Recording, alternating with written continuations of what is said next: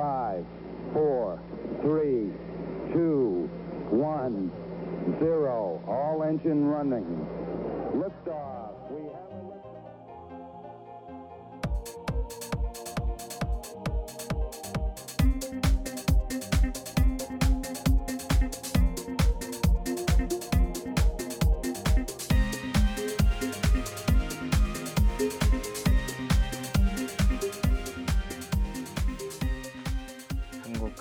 스타트업 tech 기업 이야기 조강의 4센트 63번째 시간을 시작하겠습니다.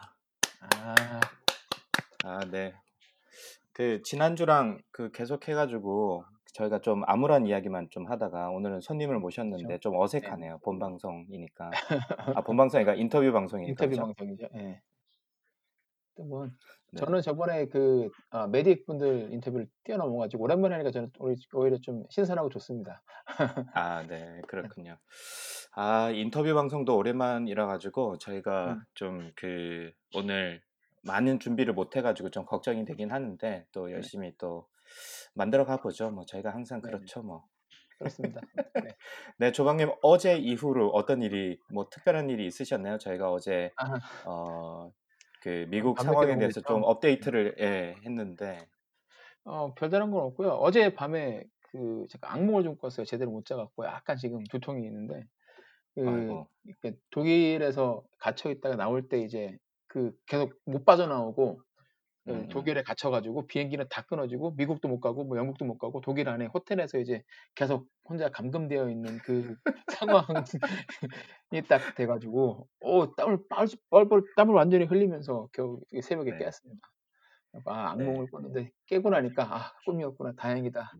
예, 지금 그러니까. 가족들이랑 같이 있어서 얼마나 다행인가 그런 생각이 들더라고요. 네. 아니 군대 아, 갔다 뭐, 와가 제대하고 난 다음에 군대 다시 가는 꿈이잖아. 예, 그거보다는 조금 그래도 덜 했는데 하여튼 그, 그만큼 예. 그 군대 가는 다시 가는 꿈이 100이라면 이건 한 90 정도 예, 그 아, 정도의 네. 충격이었어요. 예, 좀 굉장히 네. 힘들었습니다. 그러니까. 자, 네. 오늘 그 자방 격리 11일 차인가요? 오늘이 11일 차죠. 예, 무사히 아, 넘어갔습니다. 네. 이제 3일 남았습니다. 네, 이제 3일 남았습니다. 네.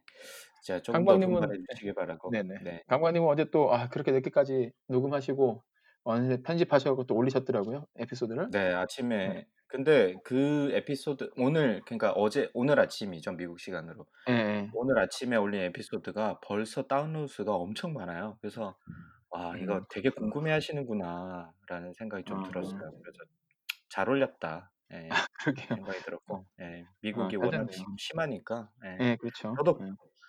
뭐 저도 일부러 뉴스를 안 보고 있는데 예, 걱정이 점점 더 많아진 것 같아요. 저도. 그러니까 어제 안, 그 녹음할 때 건경환 박사님이 그런 얘기 했잖아요. 그런 네네. 뉴스를 보고 막 사진을 보니까 이게 정말 현실적으로 너무 다가와서 공포스럽다 그랬는데 그런 네. 얘기를 하면서 계속 사진도 찾아보고 그러다가 밤에 자면 잠들었더니 그 꿈을 그렇게 꿨나 봐요.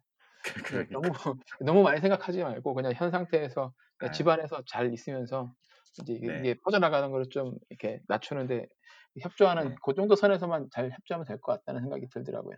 너무 스트레스 많이 네. 받지 말고 네. 아유, 우리 쪼박님 유리 멘탈. 유리 멘탈 그렇죠. 산산이 부서지는 유리 멘탈.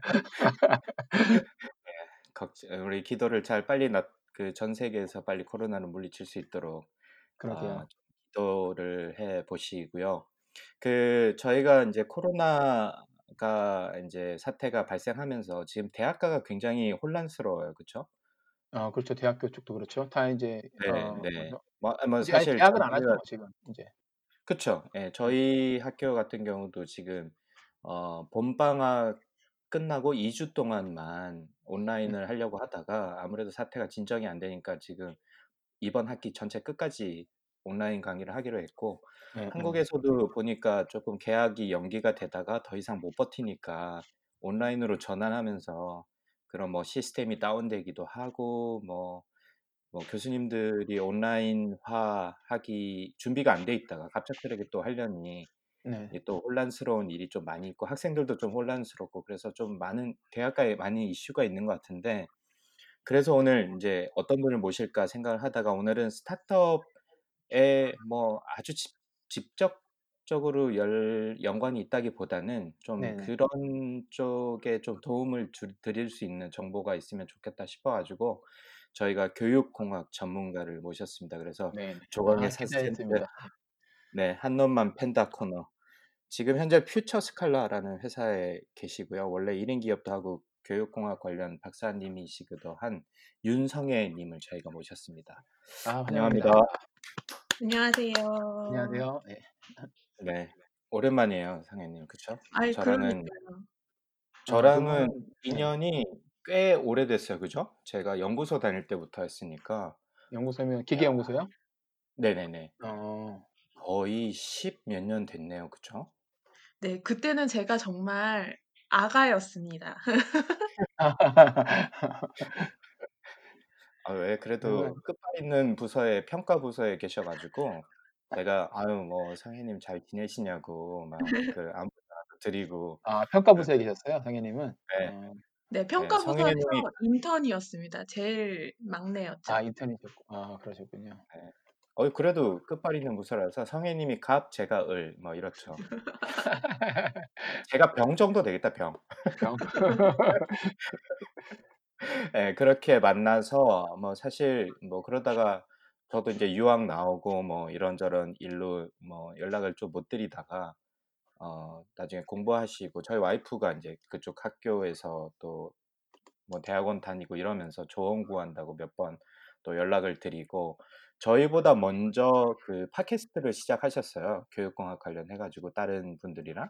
음, 음. 그래서 그 사실은 그걸 보고 제 지인 중에 처음으로 이 팟캐스트를 하신 분이라서 아 저도 힘을 아. 받아서 '나도 한번 해 볼까?'라는 생각에서 인제 저희가 어 어떻게 보면 예 시작을 하게 됐으니까 저희 조광의 사센터 팟캐스트에 또 영향을 좀 크게 미치신 분이시죠. 제가 언급은 안 드렸습니다마는. 어, 그리고 어, 초기에 좀 많이? 예. 네네.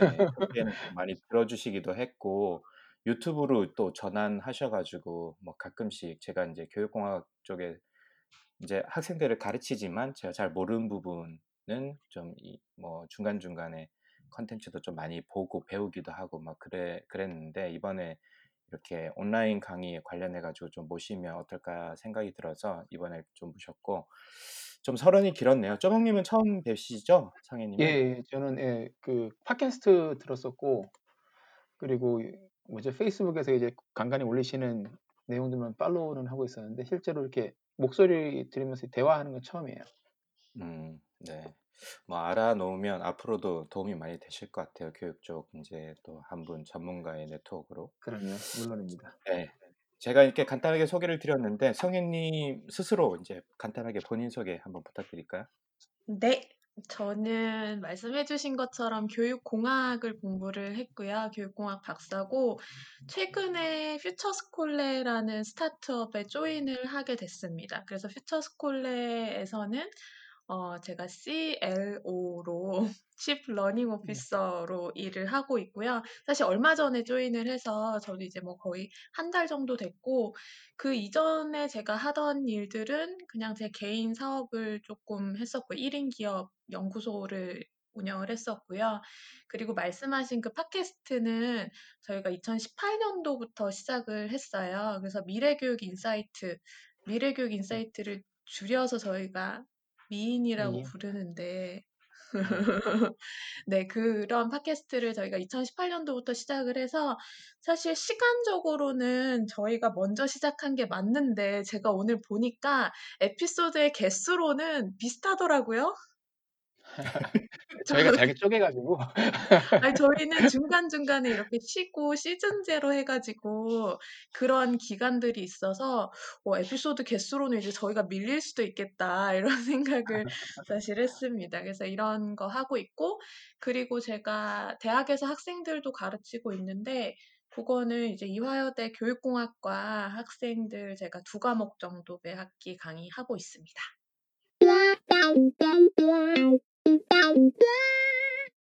자 그러면 인제 저희가 아무래도 음 시기가 시기인 만큼 어 좀 대학 교육 그다음에 온라인 교육 등에 대해서 좀 음. 이야기를 좀 나눠 볼까 하는데 그 제가 쪼박 님한테 먼저 좀 여쭤보고 싶어 가지고. 쪼박님의 예 대학 때 교육의 질 뭐 네. 어떻게 느끼셨어요? 뭐 뭐 '대학 가서 참 좋았다.' 뭐 아. 아니면 '별로였다. 똑같더라 고등학교랑.' 뭐 아. 어떤 느낌이 드셨었어요? 인제 돌이켜 보자면. 돌이켜 보자면 어 고등학교 때랑은 완전히 달랐고요.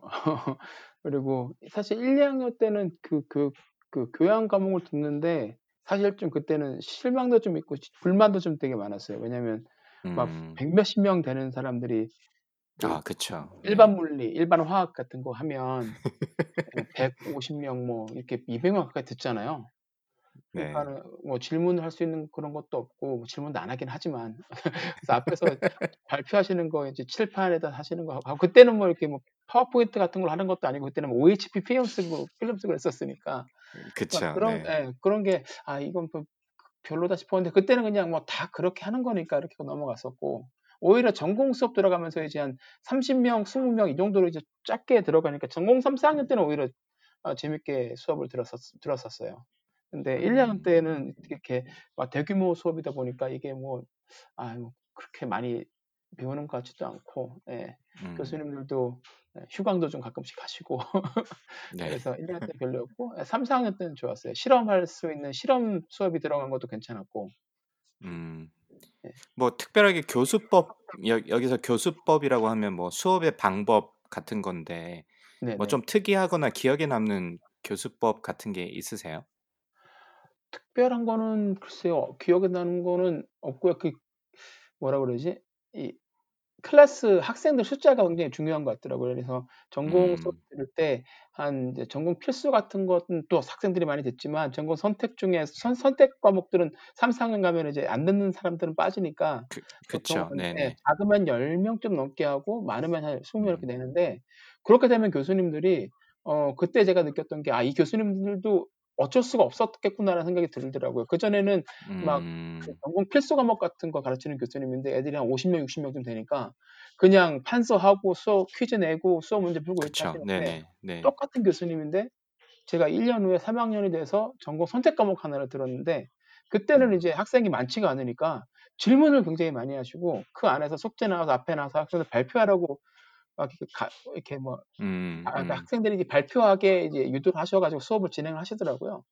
예 그때 네. 그리고 제 느낌이었는데 '아 교수님이 아 가르치는 걸 굉장히 즐기시는구나.'라는 걸 그때 느꼈었어요. 그래서 이게 어. 하고 싶은데 이분들이 이 여건이 안 되니까 60 못하는 명이면 거지. 솔직히 그렇게 못 예. 하잖아요. 근데 그쵸, 3-4 그쵸. 학년 때는 돼서 이제 학생들 수가 15명 전후로 이렇게 딱 묶이니까 교수님들도 이제 굉장히 어 재미있게 가르쳐 주시더라고요. 그래서 그때 그런 생각을 많이 했었어요. '아 이게 학생들 음. 수를 교수 대 학생 그 숫자를 줄이는 게 일단 되게 중요하겠구나. 이게 학생 수가 많으면 음. 어 도저히 어떻게 할 수가 없겠구나.' 그런 생각이 들더라고요. 네.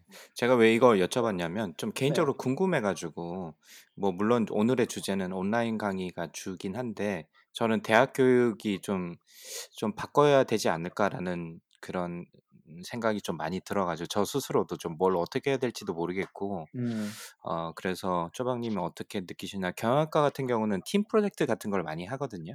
그리고 네. 뭐 사례 사례를 사용한다든지 뭐 이런 걸 하는데 이 포맷이 사실 크게 변하지 않은 것 같아요, 오랜 시간 동안. 그래서 뭔가 새로운 거를 하려고 해도 사실 뭐가 있는지도 잘 모르고 뭐 아이패드나 뭐 이런 기계 기술 아까 말씀하셨던 교수 학습 센터 같은 경우에 가면 어떤 시스템을 들여왔다거나 어떤 device를 사용한다거나 뭐 이런 정도지 이게 근본적인 수업 형태를 바꾸는 것 같진 않거든요. 그래서 음. 이런 게 좀 고민인데 혹시 성애 님이 이런 그 미래 교육 쪽 하시니까 이런 그 고민 혹은 이런 데 트렌드 아니면 어떤 식으로 우리가 앞으로 고민을 해야 될까 될지 혹시 이런 좀 말씀을 해 주실 수 있지 않을까라는 생각이 들어서 일단 쪼박 님의 의견을 좀 여쭤봤고 성애 님 혹시 이게 토픽이 안 맞을 수도 있는데 뭐 네. 혹시 뭐 아이디어가 있으시면 좀 공유를 해 네네네. 주시면 좋을 것 같아요. 네. 네. 말씀하신 대로 그 대규모 수업에서는 교수자가 아무리 노력해도 하기 어려운 부분이 분명히 존재하는 것 같아요. 그러니까 음. 저도 제가 강의를 지금은 하는 입장이잖아요. 근데 제가 사실 180명 대형 강의를 작년에 했었거든요.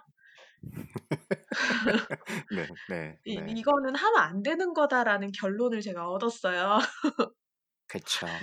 네. 네, 이거는 진짜 하면 안 되고 사실 그거는 제도적인 차원에서 대학이 다시 한번 생각해야 되는 부분인 것 같아요. 그런 네, 대형 맞습니다. 네. 강의가 네, 반드시 좀 어, 불가피한 부분이 있기는 하겠죠. 또 한국은 요즘에 이제 시간 강사법 시행되고 하면서 또 이제 대형 강의가 늘고 약간 이런 이슈들도 있기는 했거든요.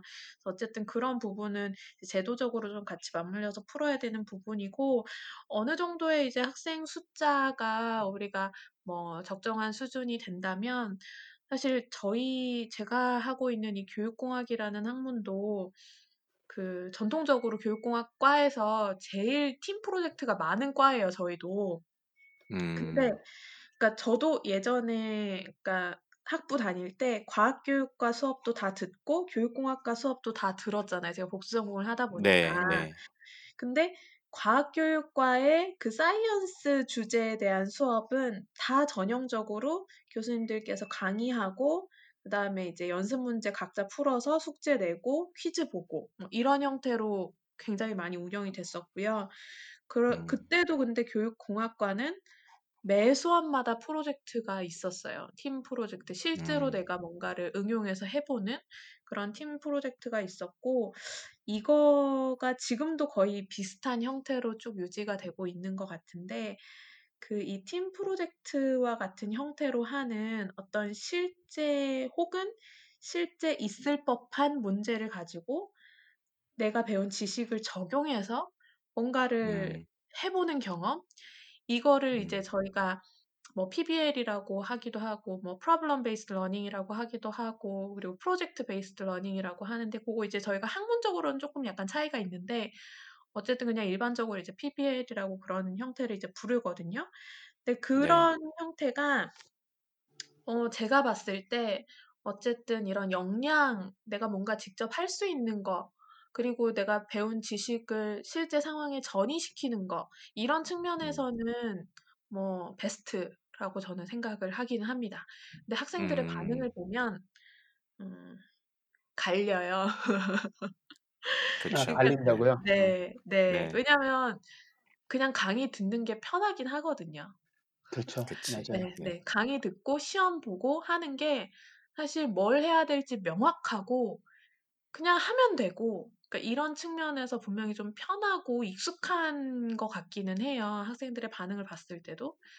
근데 이게 사실 정말 그 당장 편한 거를 떠나서 내가 진짜 나중에 돌이켜 봤을 때 내가 이거 이 수업을 통해서 뭘 배웠지를 떠올려 봤을 때는 어 음, 그냥 오래 남는 건 내가 직접 해본 경험인 것 같기는 해요. 네, 네. 네, 네.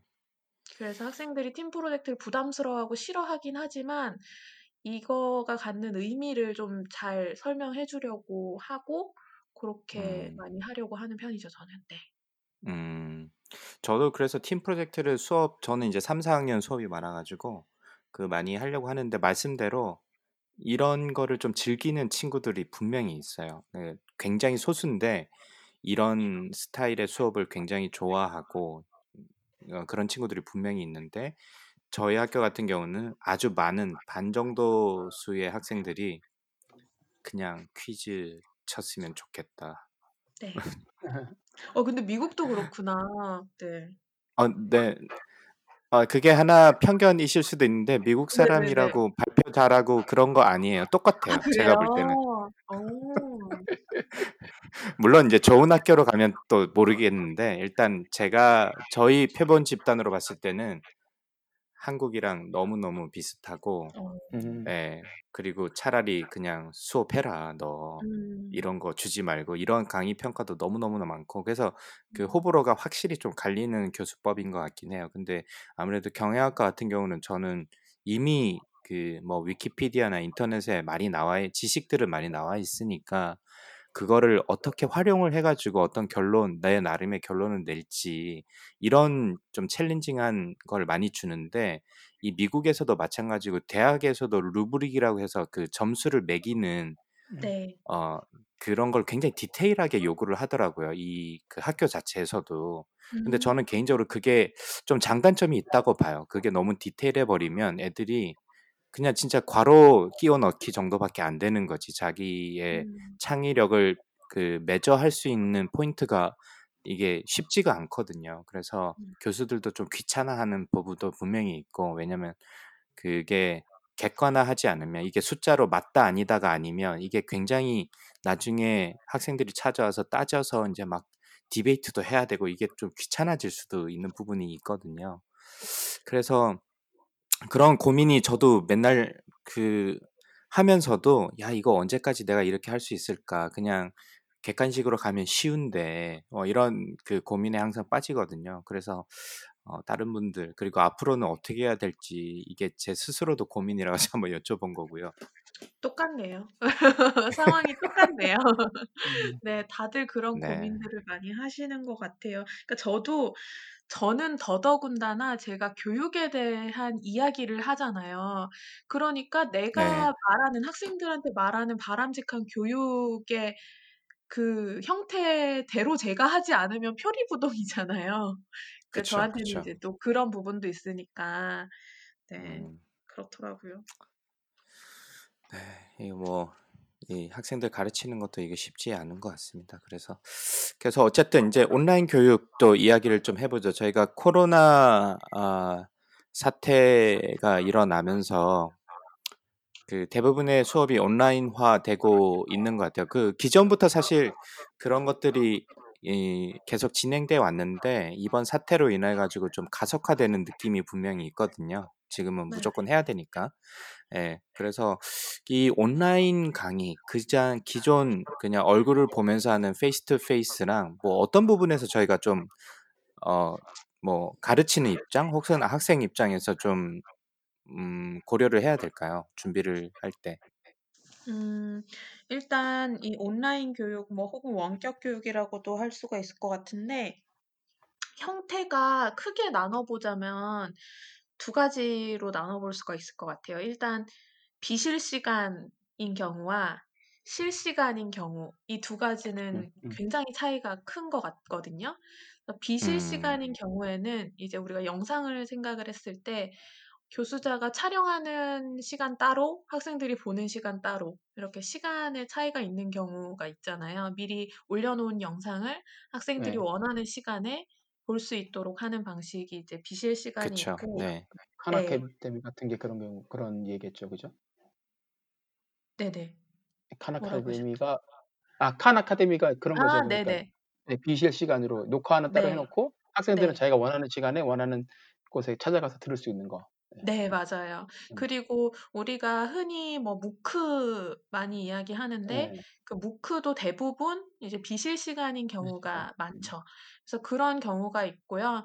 그리고 이제 최근에 좀 진짜 많이 딱 관심이 올라온 부분은 이제 실시간인 부분이 있죠. 동시에 접속해서 서로 이제 화상 컨퍼런싱 같은 걸 이용해 가지고 만나는 그런 실시간이 있는데 요두 가지가 굉장히 다른 경험을 주고 그리고 다른 장단점이 있는 것 같더라고요. 그래서 그런 부분들이 음.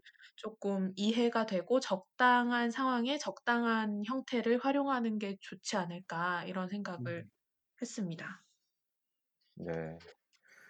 그 저 같은 경우는 지금 인제 스트럭처를 바꾸면서 한 번은 인제 실시간, 한 번은 비실시간 그래서 강의 자료는 먼저 올려 놓고 듣고 인제 그 저희는 인제 1 주일에 2 번의 수업을 나눠서 하는데 한 번은 이제 "실시간으로 만나자."라고 얘기를 했는데 저희가 인제 내일부터거든요. 그게 적용되는 음. 시점이. 예 지난주는 방학이었고 그래서 음. 지금 어 뭐 어떻게 될지 이게 제대로 될지 기술적 문제는 없을지 지금 많이 고민이 되는데 그러면 그 각각의 좀 그 장단점이라고 해야 되나? 주의할 점 같은 게 좀 있을까요? 네. 저는 사실 개인적으로 실시간을 좀 많이 하고 싶기는 했었어요. 왜냐하면 확실히 비실시간 같은 경우에는 학생들이 정말 자기도 주도적으로 해야 되잖아요. 음 그렇죠. 정말 그쵸. 어 네. 그쵸. 예. 그리고 어 어찌 보면 학생들이 그냥 틀어만 놔도 진도 체크는 되는 거잖아요. 물론 인제 그걸 방지하는 뭔가 전략이 또 필요하지만. 그래서 이 네. 비실시간보다는 저는 개인적으로 실시간 위주로 하고 싶은 생각이 있었고 그래서 이제 오리엔테이션도 이제 '실시간으로 해야지.' 저는 이렇게 계획을 세웠었어요. 네. 그런데 대학에서 어 대학에서 이제 그 한국 대학들은 지금 개학을 다 개강을 했거든요. 그러니까. 대학에서도 이게 다 이제 CTL에서 지금 CTL 분들이 정말 많이 고생을 하고 계신데 그쵸. 네. 대학에서 이제 가이드라인을 제공을 해요. 왜냐하면은 이제 음. 모든 교수님들이 알아서 잘 하실 수가 없는 상황이다 보니까 어떤 거를 어떻게 하시라는 가이드라인도 주고 음음. 그리고 언제까지 무엇을 하시라라는 권고 사항도 내려왔었어요. 음. 근데 음. 그거를 보니까 음 이렇게 왔더라고요. 제가 개강하기 전주에 학교에서 단체로 이제 문자가 왔는데 어 "전주 일요일까지 1 주차 강의 콘텐츠를 다 올려 놔라."라고 문자가 왔어요. 음. 근데 그 음. 말은 비실 시간을 전제하고 한 말이잖아요. 미리 올려 그쵸. 네. 놓으라는 올려 것은. 올려 놔야 되니까. 네. 네. 그래서 '아 학교는 비실 시간을 전제로 이야기를 하는구나.' 이런 생각이 들었고 학교에서 가이드를 준 거를 보니까 왜 그렇게 생각하는지를 제가 이해를 하기는 했어요. 왜냐하면 이 학생들이 그 특히나 이제 이거는 뭐 미국도 마찬가지일지 모르겠는데 한국 같은 경우에는 어 이 그냥 사립대학이라고 하더라도 이 학교의 어떤 행정적인 부분 출결이라든지 성적 관리에 대한 근거라든지 이런 것들이 다 이제 음. 철저하게 갖춰져 있어야 돼요, 교육부 산하의 어떤 있기 때문에. 그래서 그런 네. 측면에서 학생들이 이제 출결이나 이런 이슈가 없으려면 실시간은 리스크가 좀 있는 거예요. 음 중간에 끊길 음. 수도 있고 그러니까 기술적인 문제도 있고 네. 그런 건가요? 그쵸. 어. 네. 예예. 어떤 학생은 상황이 안 안 돼서 들어오려고 했는데 못 들어왔어요. 그래서 저는 저는 결석하려고 한 게 아닌데 결석이 됐어요. 뭐 이럴 어. 수도 음. 있고. 네. 이제 그런 상황이 되다 보니까 이제 비실 시간이 훨씬 더 안정적인 부분이 있고요. 그리고 음. 어 대부분 사실 저희 학교 학생들 같은 경우에는 뭐 와이파이나 그리고 이런 강의 환경에 적합한 디바이스를 갖추고 있다라고 생각은 하기는 하는데 만에 하나 그런 게 안 되는 환경에 있는 경우도 있을 수는 그 있잖아요. 그럼요. 예. 네. 여기도 그런 학생들 네. 많죠. 예. 네. 그렇기 때문에 일단 학교 입장에서는 어 '안정적이고 보수적인 걸 권장을 할 수밖에 없겠다.'라는 생각이 들더라고요. 그래서 학교에서는 음. 비실시간을 우선으로 생각을 하시는 음음. 거는 같은데 어쨌든 비실시간으로 했을 때의 어떤 그 자기주도성에 많이 기대야 되는 부분들 때문에 저도 이제 음. '실시간을 병행하는 게 좋겠다.'라는 생각을 하고 있고 그리고 그 교수님 강 박 강 교수님께서는 그 3-4 학년 수업을 주로 하신다고 하셨잖아요. 네네. 네. 근데 제가 이번에 1학 1 학년 수업을 하거든요. 네. 1 학년이 네. 문제예요 사실. 그치. 뭐 어떻게 될지도 왜냐하면 모르고. 음. 네. 왜냐하면 이 비실시간은 확실히 고립감을 느낄 수밖에 없어요. 음. 음. 그쵸. interaction이 네. 네. 그러니까 없으니까. 그 예. 네. 특히나 다른 학습자와의 interaction은 없잖아요, 그 영상 안에서는. 그래서 다른. 네. 학습자와의 interaction을 따로 설계를 해 줘야 되는 부분이 있는데 단순히 그 음. 영상에서는 다른 학습자와의 interaction이 없기 때문에 고립감을 느낄 수가 있거든요, 정서적으로.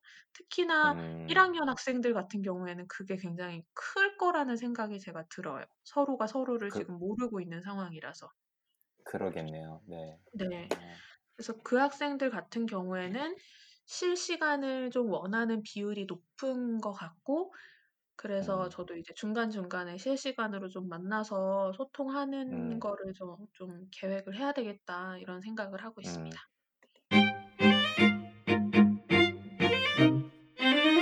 네. 그러면 그 비실시간 같은 경우는 강의를 인제 소위 말해서 녹음 녹음이나 녹화를 하는 건데 네. 그 지금 한국에서는 어떤 식으로 지금 녹화나 이런 게 진행되나요? 어떤 그 뉴스 같은 거를 보니까 그냥 강의실에서 강의하시고 그냥 그거를 아마 CTL이든 어떤 뭐 조교분들이 녹음을 하든 아니면 그런 시설이 있는 강의실을 이용을 하든 그냥 아무도 없는 강의실에서 교수님이 직접 강의하는 장면을 그대로 찍어서 올리는 경우도 있는 것 같고 어 뭐 저 같은 경우는 그래서 이번에 할 때 아이패드를 이용을 해 가지고 그냥 화면 내서 바로 설명하고 그 거기서 그 애플 펜슬 이용해 가지고 뭐 설명을 좀 적거나 하이라이트 하는 부분을 좀 이렇게 녹화를 해서 올렸거든요.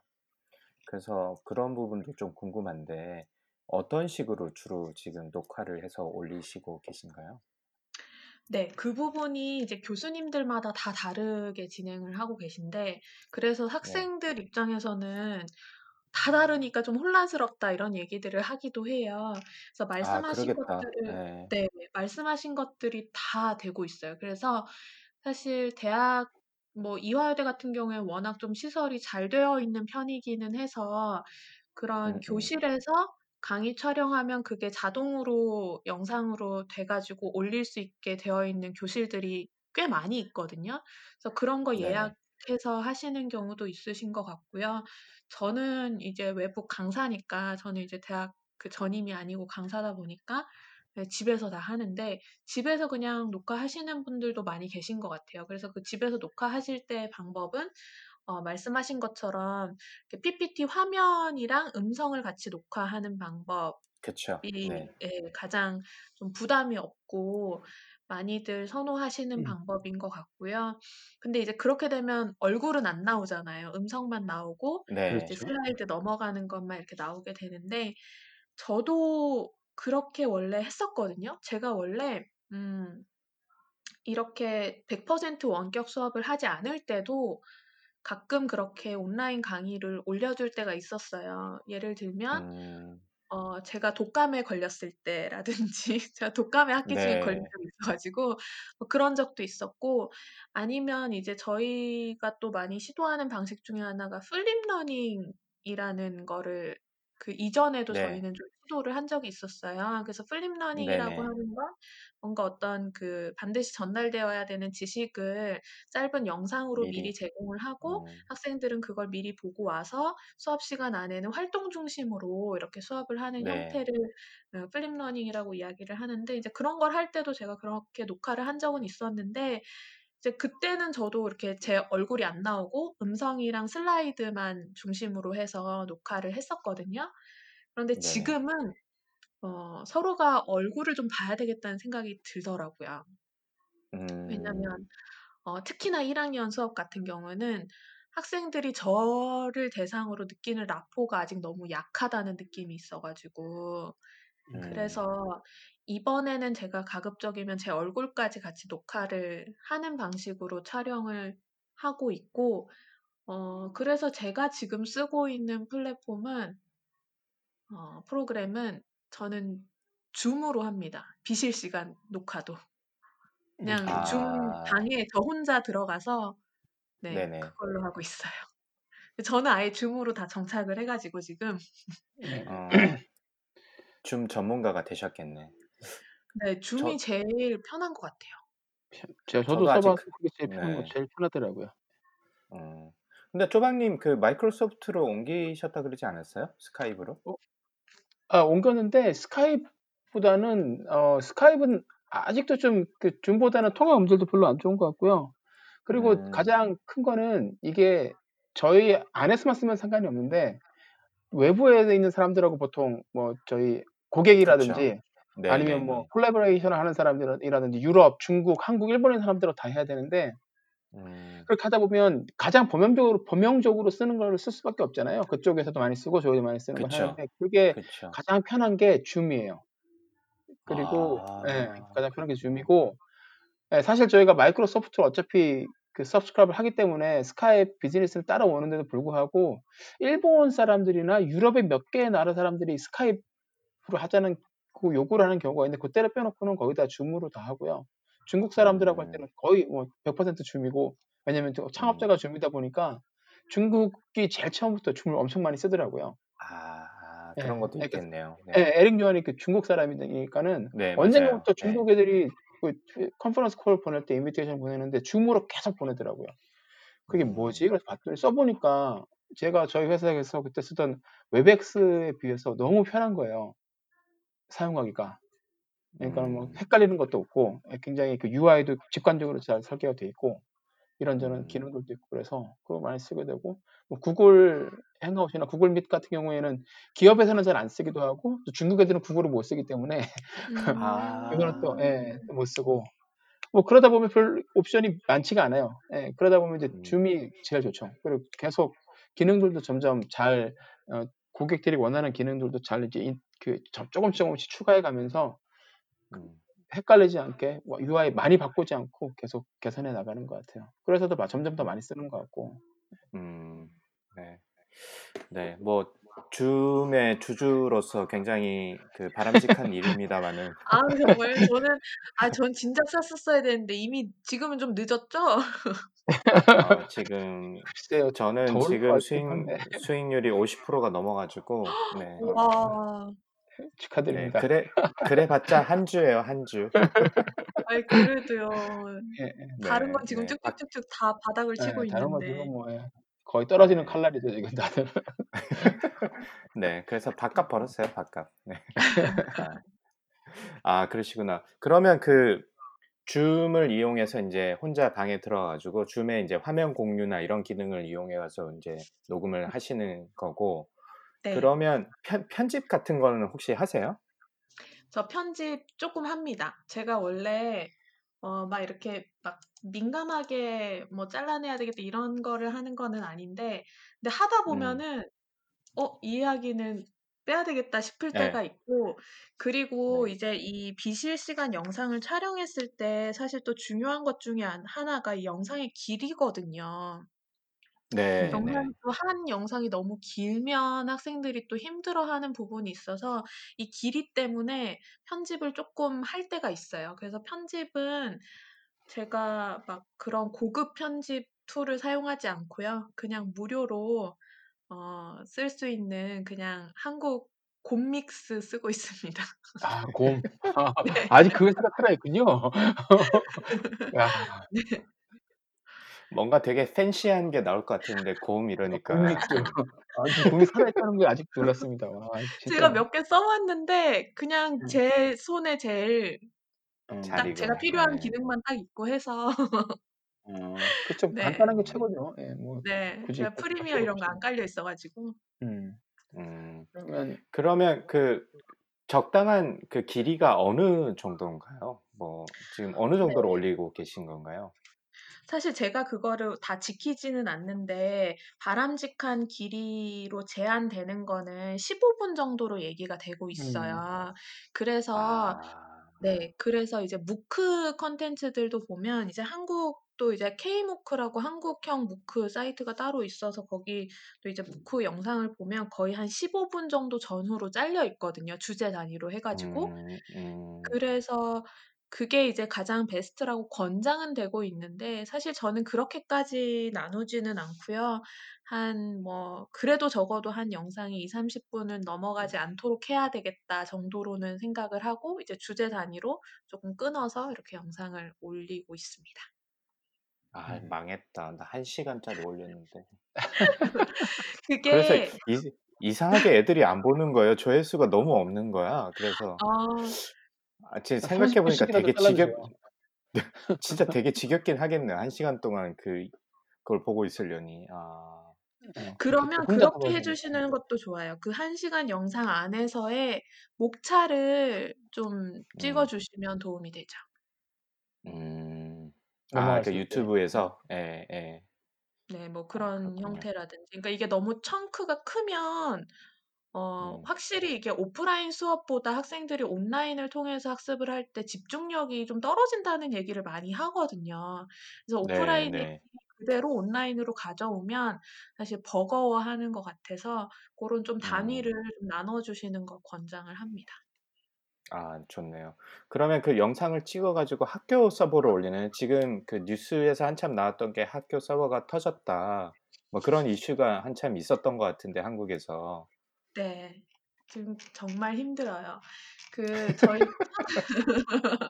저희 학교 서버에 올려요. 왜냐하면 출석 체크를 해야 되기 때문에 학교 서버에 올리는 게 제일 베스트예요. 아, 유튜브 같은 데 아, 올리면 학생들이 링크를 통해서 가야 되고 학습 여부는 이제 다른 방식으로 확인을 해야 그쵸. 되니까 네. 근데 네. 학교 서버에 학교 LMS에다가 올리면 학생이 몇몇 시에 접속해서 몇 분까지 봤는지 이런 거 다 기록이 음. 되니까 그래서 저는 학교 음. 서버에 가급적 올리고 있는데 저희 첫 주에 터졌고요.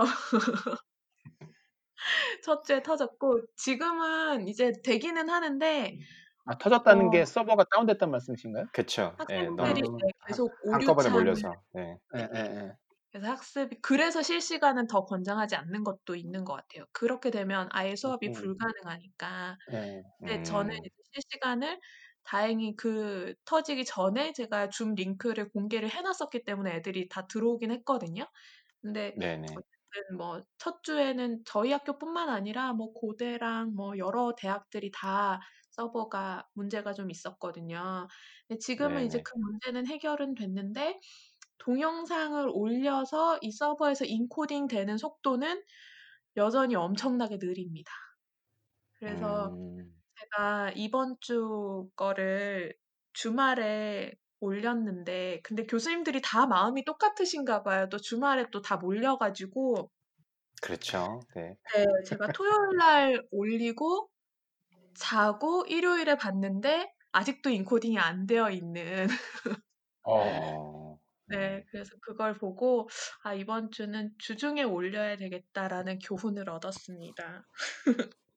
음. 그렇군요. 그러면 편집에 대해서 이렇게 저는 아이무비 맥을 써 가지고 음. 아이무비로 편집을 했는데 꽤 뭐 쓸만했고요.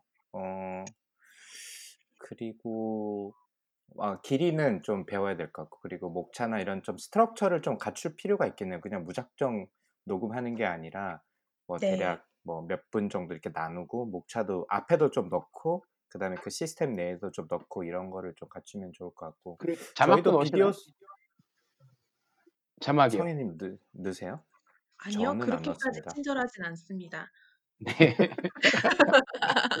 아니 그어 얼마 전에 그 다른 분 함께 고민하시는 분이 있는데 그 댓글 단 거 보니까 그 굉장히 유명한 유튜버 분이 댓글을 달았는데 그 유튜버 같은 경우 유튜브에서 그 정보를 전달하는 목적의 유튜브 같은 경우에는 자막을 꼭 달아주는 게 좋다고 그러더라고요. 그쵸. 그 네. 예. 그래서 사람들이 이제 어떻게 빨리 감기 해서 보는 사람들도 되게 많고 음. 네네네. 예. 그래서 자막이 중간중간에 있으면 되게 좋다고 그러는데 예 맞아요. 그렇게 예. 시 근데 그러면 이제 시간이 너무 오래 걸리니까 네. 만드시는 그게 분 입장에서. 예. 네. 그게 두 가지 이슈가 있는데요. 일단 이 콘텐츠가 두고두고 사용될 콘텐츠면 자막이 필요해요. 그래서 이제 무크 콘텐츠는 대부분 자막 작업을 하고 이제 텍스트로만도 볼 수 있게 제공을 하는데 어 음. 지금은 사실 모든 클래스에 자막 작업을 하는 거는 어렵잖아요. 근데 이 그쵸. 부분에서 한 가지 문제가 있기는 하더라고요. 이 청각 장애인 학생 같은 경우에는 볼 수가 없는 아. 거예요. 그렇죠. 그렇겠다. 그 음. 부분이 네. 네. 그 부분이 쪼끔 이슈가 있어서 그래서 이제 음. 원래 그런 청각장애인 학생들을 위해서 학교 차원에서 지원하는 봉사활동 친구들이 또 있어요. 그래서 그 친구들이 네. 원래라면 오프라인 수업에서는 옆에 같이 앉아서 그걸 타이핑을 해 주는 그런 봉사를 하는데 고거를 좀 음. 온라인으로 좀 전환해서 지원을 한다고는 들었어요. 그래서 그 한국에서 서버가 자 터져 가지고 "그래 힘들었다." 이야기를 듣고 저는 그냥 유튜브로 올리고 링크를 줘 버렸어요. 그리고 저희는 그 출결이나 이런 것들이 교수 재량으로 좀 많이 가 있는 것 같거든요. 그래서 음. 어 네 그 좀 뭐 시 아무래도 한국보다는 좀 신뢰가 있는 사회라서 그런지 그런 것들을 굉장히 디테일하게 제약하지는 않더라고요. 그래서 음. 그 유튜브 링크로 주고 인제 그걸로 안 되니 인제 제가 인제 쪼금 있다가 이야기를 나눈 이제 실시간 대면 해 가지고 뭐 공부를 제대로 했는지 좀 간단하게 좀 음. 아 물어보기도 하고 그러려고 지금 계획을 하고 있는데 사실 다음 주가 되면 제가 정확하게 이게 제 디자인이 실패했다, 성공했다를 알 수 있을 것 같은데 아직까지는 네 뚜껑 열기 전이라서 저도 어떻게 될지 잘 모르겠습니다마는 네. 네 네. 어쨌든 그런 부분이 좀 어 재밌을 것 같기도 미국은 하고 미국은 네. 한국에 비해서 인터넷 속도가 굉장히 느리고 불안정한 지역도 그쵸. 많고 그래서 어 실시간은 그 리스크가 훨씬 더 크겠네요. 만약에 한다 그러면. 그쵸. 네. 네. 그것뿐만이 아니라 비디오도 사실 그 좀 걱정인 게 뭐 어 laptop이 없는 친구들도 많이 있고 학교에서 laptop을 음. rent해서 쓰는 친구들도 많이 있고 집에 인터넷 connection이 안 되는 경우도 있는 것 같고 아직 제가 확인은 음. 못 했습니다마는 음. 그래서 음. 저는 팟캐스트 음성만 따 가지고 음. 그 비디오뿐만 아니라 음성을 별도로 mp3 파일로 따 가지고 별도로 올렸거든요. 그래서 네가 어 데이터에 limit이 있다거나 그게 너무 힘들 것 같으면 음성으로라도 들어라. 어 설명은 제 가능한 한 디테일하게 할 테니 비디오만큼은 아니지만 들어라라고 해서 지금 올려놨는데 그것도 사실은 피드백을 좀 들어봐야 될 것 같고요. 그리고 저 같은 경우는 이제 영어로 또 수업을 해야 되는데 뭐 이렇게 smooth하게 흘러가는 경우도 있지만 그 대부분 늦게 배운 영어라서 버벅거리거든요 중간에. 음. 그러면 이제 또 편집을 하기도 좀 그렇고 그래서 음. 편집을 제가 아까 좀 여쭤본 건데 근데 이게 일일이 또 잘라내기도 좀 번거롭고 음. 시간이 너무 오래 걸리니까 아이 모르겠다라고 올렸는데 그것도 제가 다음 주가 되면 어땠는지 페이스북에 업데이트를 들을 수 있을 것 같네요. 네. 자 네. 그러면 이제 근데 그시 네. 네 네. 말씀하세요. 네. 근데 그 너무 매끄럽게 얘기해야 된다라는 부담을 사실 그건 이제 언어적으로 영어라서 지금 특수한 상황이긴 하지만 많은 교수님들이 그거에 부담이 좀 있으신 것 같아요. 그래서 음. 어떤 교수님 같은 경우는 제가 얼마 전에 만난 교수님은 어 그래서 스크립트를 다 써서 읽으셨다고 하더라고요, 영상을 촬영할 때. 근데 이게 아. 그렇게 하시는 교수님들이 생각보다 많으세요. 되게 네. 많으신 네. 것 같아요. 왜냐하면 이게 그 기록에 남는다라는 부담 때문에 그 수업 네. 시간에 되게 자연스럽게 이야기하고 그냥 버벅이면 버벅이는 대로 하잖아요, 원래는.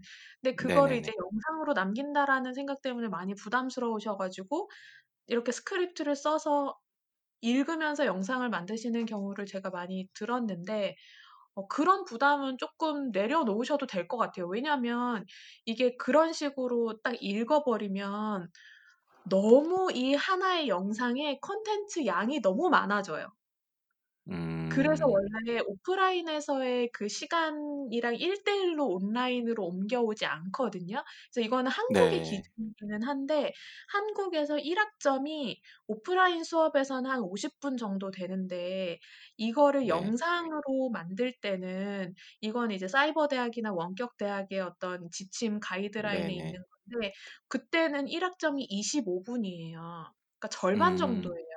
반 정도? 네. 네. 근데 사실 그래도 이게 콘텐츠가 잘 짜여진 콘텐츠를 만들면 충분히 그 50 분에 전달하는 내용이 다 담기거든요, 이렇게 영상으로 만들어 음. 보면. 그래서 고 네네. 정도의 이제 비율로 가져가는데 이게 진짜로 음. 특히나 이거 스크립트 쭉 읽어 버리시면은 그 교수님 얘기하신 걸로는 어 거의, 거의 오프라인에서는 3 주치 분량을 1 주일에 다 나오더라는 거예요. 그러 그러겠죠. 교수님이 랩을 네네. 하실 수도 있으니까. 네네네. 근데 그렇게 하는 거는 좀 저는 바람직하지는 음. 않은 것 같고 그래서 뭐 마음이 좀 불편하시면 좀 적어 적은 거 보시면서 하는 것도 괜찮긴 하지만 너무 이렇게 네. '매끄럽게 해야 된다.'는 거에 너무 음. 집중을 안 하셔도 되지 않을까라는 생각이 네. 들더라고요. 어 그거는 그 굉장히 좋은 말씀이신 것 같아요. 제 마음이 한결 편해졌어요. 뭐 제 다 강의를 지금 네 60 분 짜리를 했는데 어 음 이게 한 15분 정도 되는 것 같아요. 근데 이거 손을 못 대겠는 거예요. 너무 많아 가지고. 그래서 그냥 '에이 모르겠다.'라고 올렸는데 어쨌든 그 문제도 좀 있는 것 같고 그 IP 문제도 좀 있는 것 같아요. 저희 안 그래도 오늘 그게 학교에서 좀 이슈였는데 이거를 그 저작물을 저작을 했을 때 이 소유권이 어디에 있느냐. 그래서 학교에 있느냐 아니면 그 만든 크리에이터에 있냐 뭐 이런 이야기도 좀 있는 것 같더라고요. 혹시 그 이대나 이런 데서 그런 이슈가 있었나요? 아. 이 콘텐츠의 저작 권, 소유권의 문제는 저는 지금 말씀하신 포인트 말고 다른 포인트로 저희는 좀 얘기를 했었는데 그게 무슨 뭐냐면 사실 오프라인 수업에서 이제 강의 자료 같은 거 만들 때 뭐 이미지나 영상 같은 거 그냥 자유롭게 갖다 쓰는 편이잖아요. 그쵸. 그 네네네. 네 이미지의 저작권을 하나하나 따져 가지고 이제 생각하지는 음. 않는데 그거를 스스로 제작을 할 때는 그 자료원들의 어 어떤 그 저작권 문제가 이슈가 될 수 있잖아요. 음. 그 그쵸. 네. 부분을 네 한국에서는 사실은 어 이런 대학 같은 교육기관인 경우에는 어 너무 과도하게 침해하지 않는 선에서는 일단 쓰고요. 쓰고 음. 그냥 퉁쳐서 학교에서 인원수당 얼마 이렇게 해서 저작권을 그냥 퉁쳐서 보상하는 제도를 몇 년 전부터 시행을 음. 하고 있어요. 그래서 이제 네네. 그런 어떤 다른 자료원들을 사용하는 거는 근데 물론 너무 이제 지나치면 안 되니까 쪼끔의 가이드라인이 있는데 그선 네. 안에서는 좀 자유롭게 활용을 하는 것 같고요. 그리고 이 제작된 콘텐츠의 소유권 문제는 제가 생각을 안 해 보긴 했는데 네. 어 그건 제작자가 가져야 되지 않을까요? 모르겠네요. 네. 근 근데 특허 같은 경우도 그뭐 초박님이 더 잘 아시겠지만 특허가 소유권이 학교에 가는 거잖아요. 학교에 있을 때 발명을 하게 된다면. 그쵸, 그렇죠. 초박님? 예 예. 네 네. 맞아요. 예. 그래서 음. 개인한테 가지 않거든요. 아마 그거를 따라서 아마 이거를 디자인을 한 것 같아요. 그래서 저희가 오늘 오염돼 있는 어젠가 그 상황에서면 아무래도 그렇게 될 것 같은데 제 생각에는. 네. 네. 네. 그래서 그런 걸 따라 가지고 올렸는데 뭐 어떤 분이 "야 이거는 좀 불합리한 것 같다." 이래서 쪼끔 지금 논의가 있는 것 같긴 하더라고요. 그래서 한국은 어떤지 좀 궁금하고 음. 이게 아무래도 네. 인제 계속 남으니까 어 저작권 음. 그 저작물로 해 가지고 네. 그래서 아마 네. 아직은 없 없지 않을까요? 왜냐하면은 이제 저는 시간 강사니까 시간 강사 계약을 하고 강의를 하잖아요. 음. 그런데 이 음음음. 시간 강사 계약에 일단 오프라인 수업을 전제하고 저희가 계약서에 내용이 있기 때문에 그런 그쵸. 항목에 네. 대해서는 사실 없 없는 것 같아요. 네. 뭐 네. 이제 그렇군요. 문제가 된다면 이 되지 않을까요? 네. 네. 앞으로 그런 게 좀 정비도 돼야 될 것 같네요. 그 이런 네. 저작물에 대한 거에 대해서도.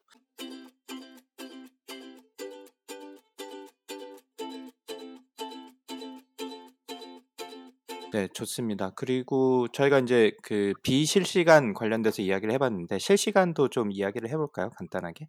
아마 네. 비실시간보다는 좀 이슈가 덜할 것 같긴 한데 네. 이게 제가 인제 걱정되는 부분은 저도 인제 줌을 저희 학교에서 줌을 이용을 해 가지고 지금 미팅을 할 텐데 저희 제 같은 경우는 한 반이 26 명이고 한 반이 14 명이거든요. 그래서 네. 그렇게 많은 사이즈는 아닌데 14 명은 어떻게 해 보겠는데 28 명이 감당이 안 되겠는 거예요. 그래서 네. 팀별로 쪼개 가지고 "20 분씩 만나자."라고 이야기를 저 같은 경우는 하긴 했거든요. 그래서 음. 내일 인제 첫 번째 미팅이 있는데 한번 아까 말씀하셨던 학생들의 인터넷 커넥션 문제라든지 그리고 뭐 어떤 식으로 제가 체크를 할 거 이런 거에 대해서 좀 고민을 했긴 했었는데 네. 이 실시간에서 좀 유의를 해야 될 점은 어떤 게 좀 있을까요?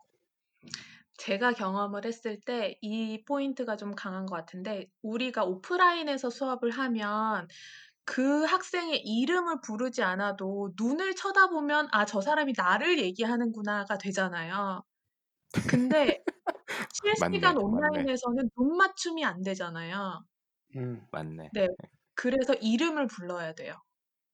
아 네. 그래서 그 부분이 그래서 이게 오프라인 수업에서는 그리고 어 그냥 그냥 특정 누군가를 대상으로 질문하지 않고 "어떻게 생각하세요?"라고 하면 그냥 음. 어떤 학생이 그냥 우물쭈물 얘기를 하는 게 눈에 보이고 "어 그럼 뭐라고 하셨죠?" 이렇게 물어볼 수 있잖아요. 근데 네. 그런 퍼실리테이션이 통하지 않아요 이 실시간에는. 그래서 그러겠네. 네 특정인의 이름을 부르고 "누구는 어떻게 생각하세요?"를 해야 대답을 이끌어낼 수가 있더라고요. 그렇겠네요. 예. 네.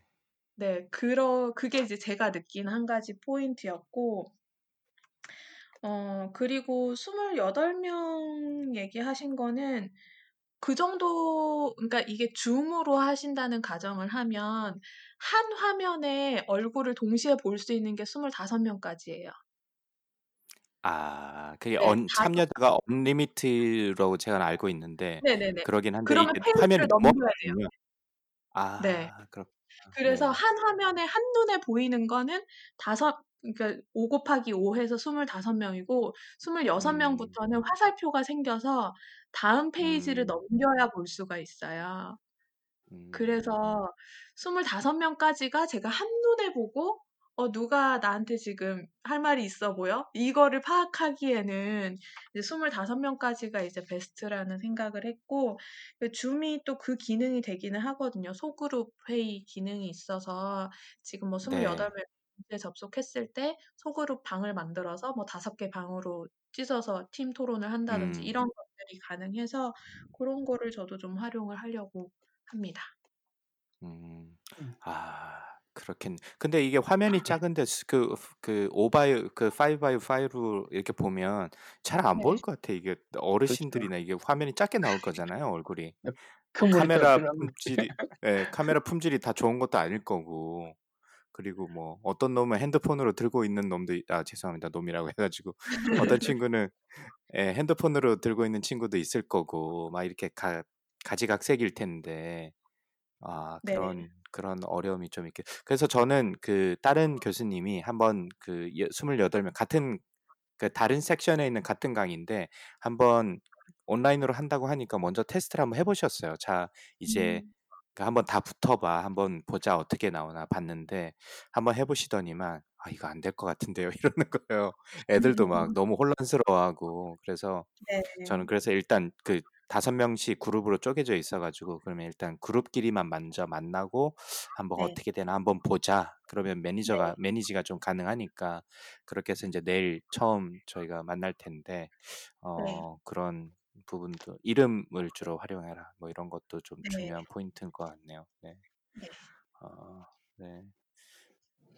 그리고 뭐 한국 같은 경우는 뭐 재밌는 에피소드가 되게 많더라고요. 라면 먹는 친구도 있었고 마이크가 켜져 있고 뭐 예 뭐 여자친구가 놀러 온도 있고 뭐 강의하는 그래요? 교수님 중에 뭐 "당신 뭐 해?"라고 해서 사모님이 들어오신 경우도 있고 막 별의별 재밌는 에피소드가 많았다고 그러긴 하더라고요. 그래서 맞아요. 아 어떤 교수님은 그거를 미러 이미지로 해 가지고 학생들이 공식 따라잡기 힘들었다는 얘기도 그러던데.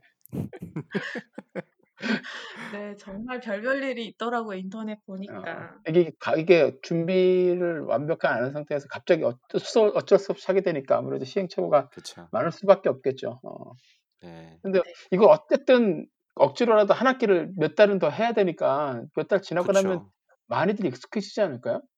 그러니까. 예. 네. 그럼 제가 드리고 싶은 질문은 많이 익숙해져서 예를 들어서 3 개월 후 6 월 말 정도에 오히려 많은 사람들이 여기에 적응을 해 버리고 나면 새 학기가 시작했을 때 그런 질문을 할 수 있을 것 같아요. '굳이 학교에서 모여서 수업을 들어야 될 필요가 있는가?' 라고 질문이 나올 수도 있지 않을까요?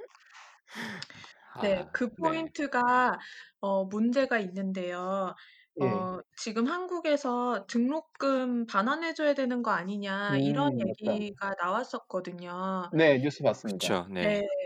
근데 그 부분에서 사실 뭐 두 가지 전제가 있을 것 같은데 일단 오프라인 수업보다 온라인으로 수업을 했을 때 수업의 질이 떨어진다는 일반적인 인식이 한 가지가 있는 것 같고요. 근데 그 예. 부분은 우리가 충분히 준비하고 충분히 잘 설계하면 극복할 수 있는 부분이라고 할 수도 있는데 이게 제가 이화여대가 종합대학이다 보니까 저희 대학의 상황을 봤을 때 네. 음대, 미대, 실험 과목 여기가 문제예요.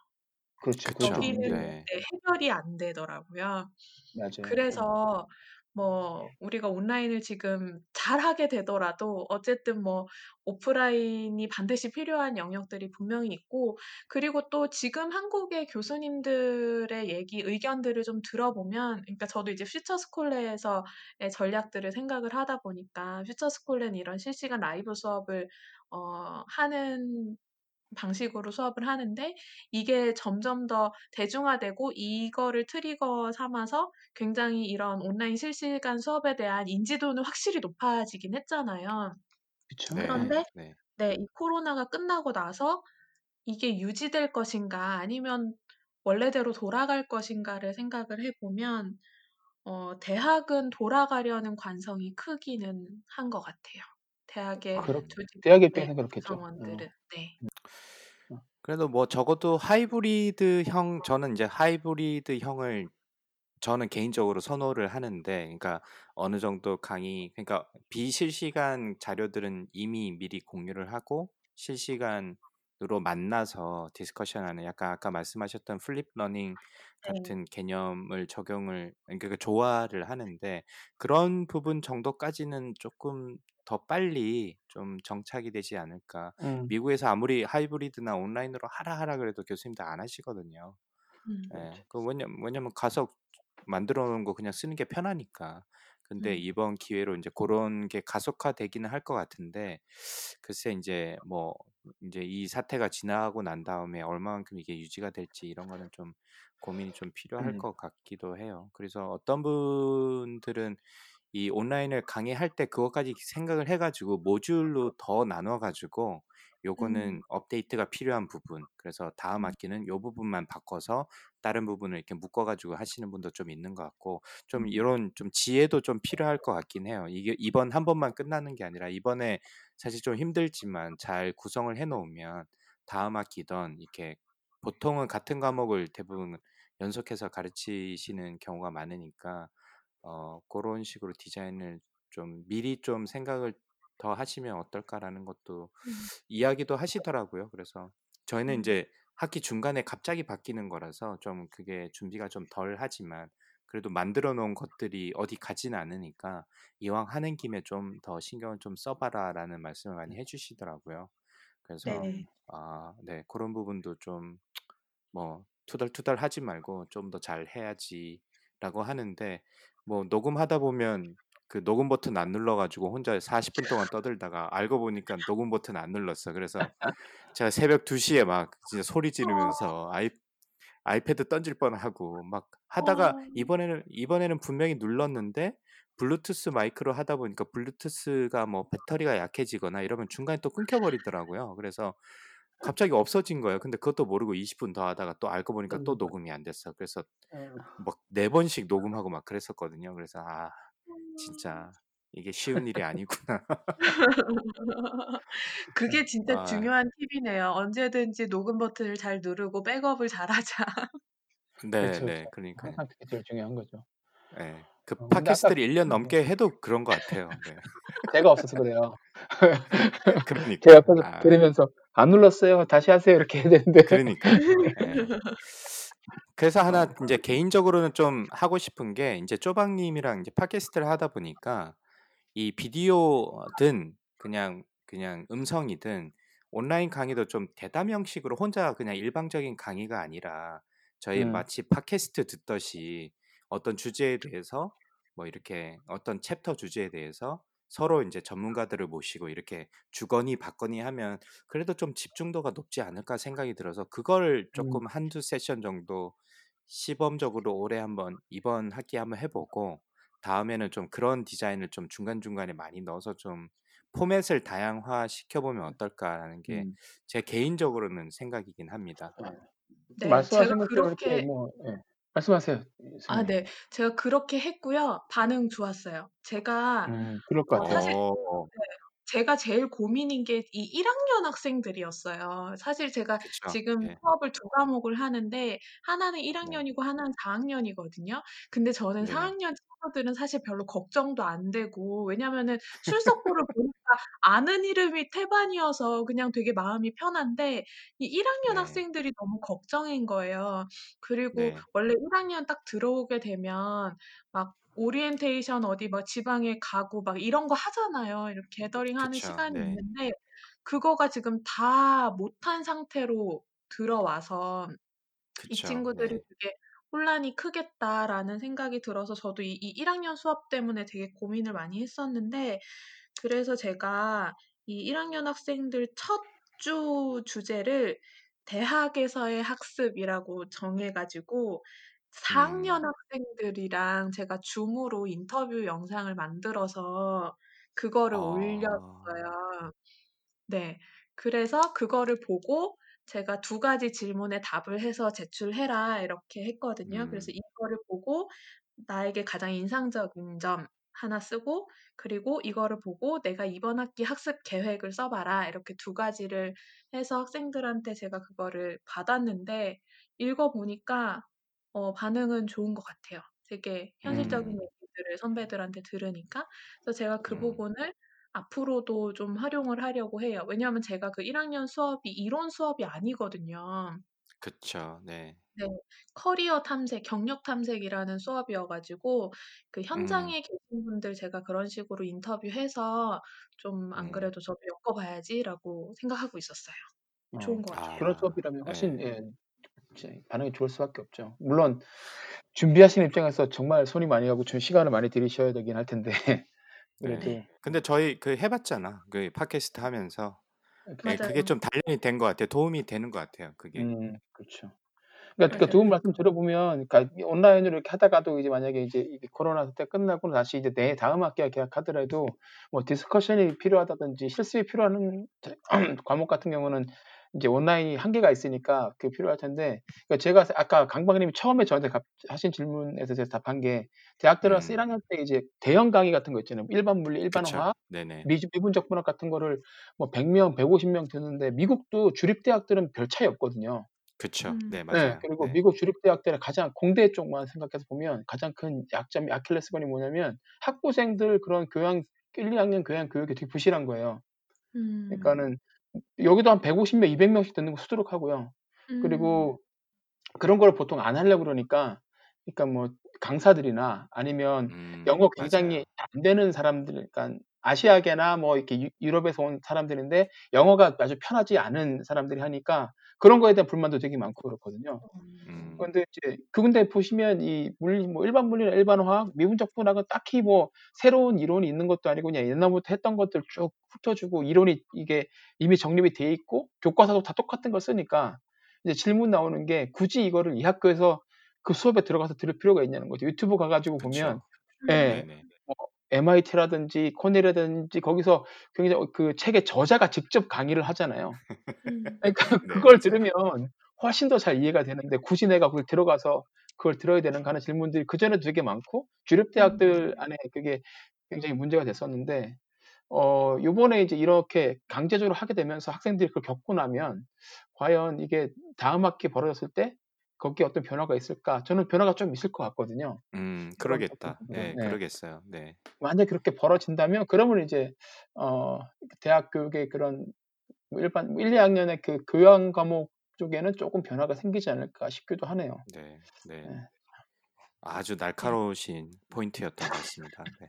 네. 그런 부분이 필요할 것 같아요. 사실 그 한국에서는 그 한국형 K-MOOC를 대학에서 학점을 인정을 해 주기도 하거든요. 이제 모든 게 그렇게 네. 되는 건 아니고. 그렇게 아예 수강 신청 때부터 하는 경우들이 있는데 사실 그런 거는 오히려 그런 데서 듣는 게 훨씬 더 quality 있는 뭐 내용을 얻을 수도 있죠. 그래서 이런 부분도 네. 좋은 포인트인 것 같아요.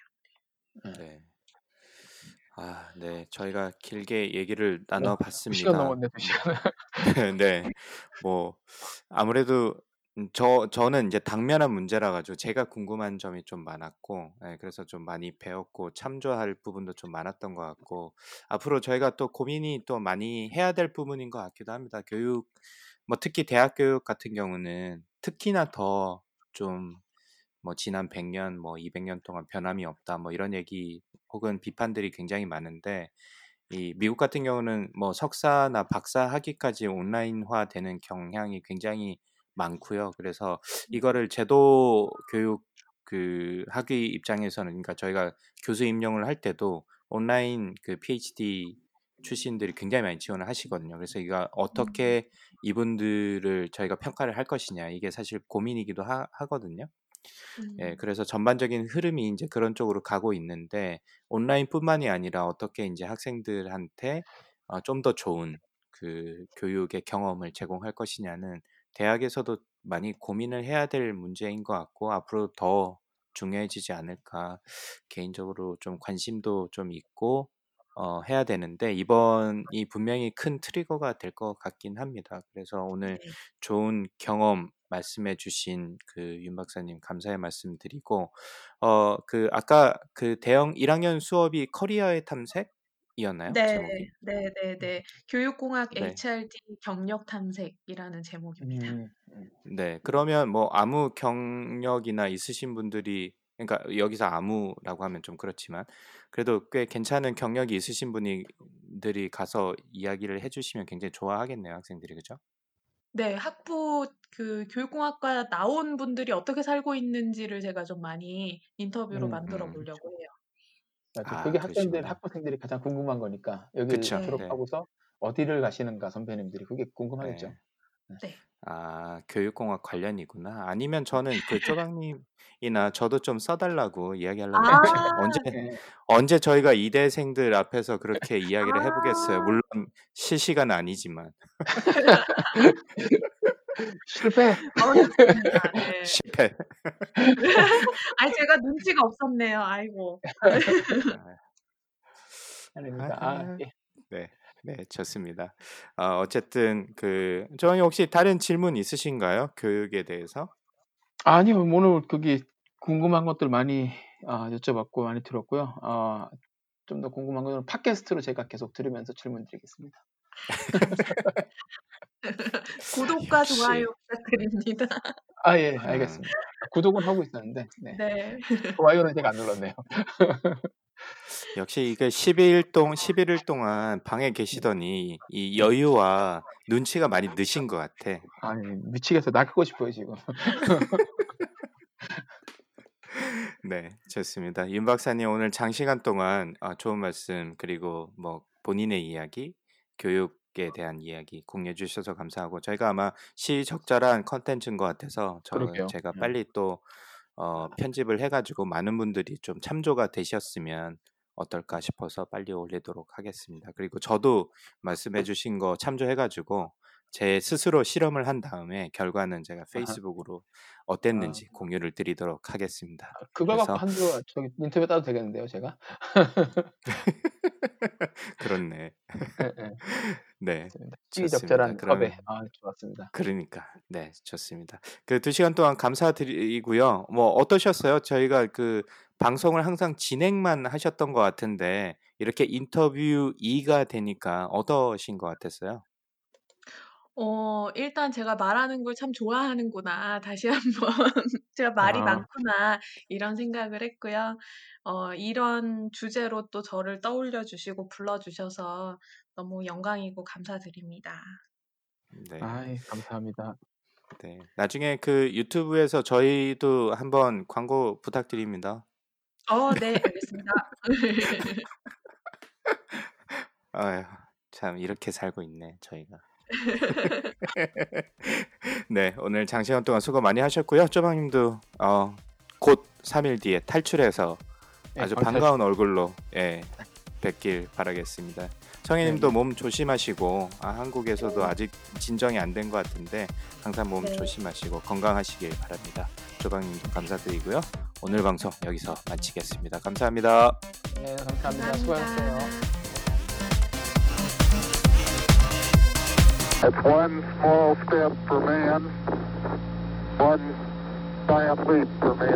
Man,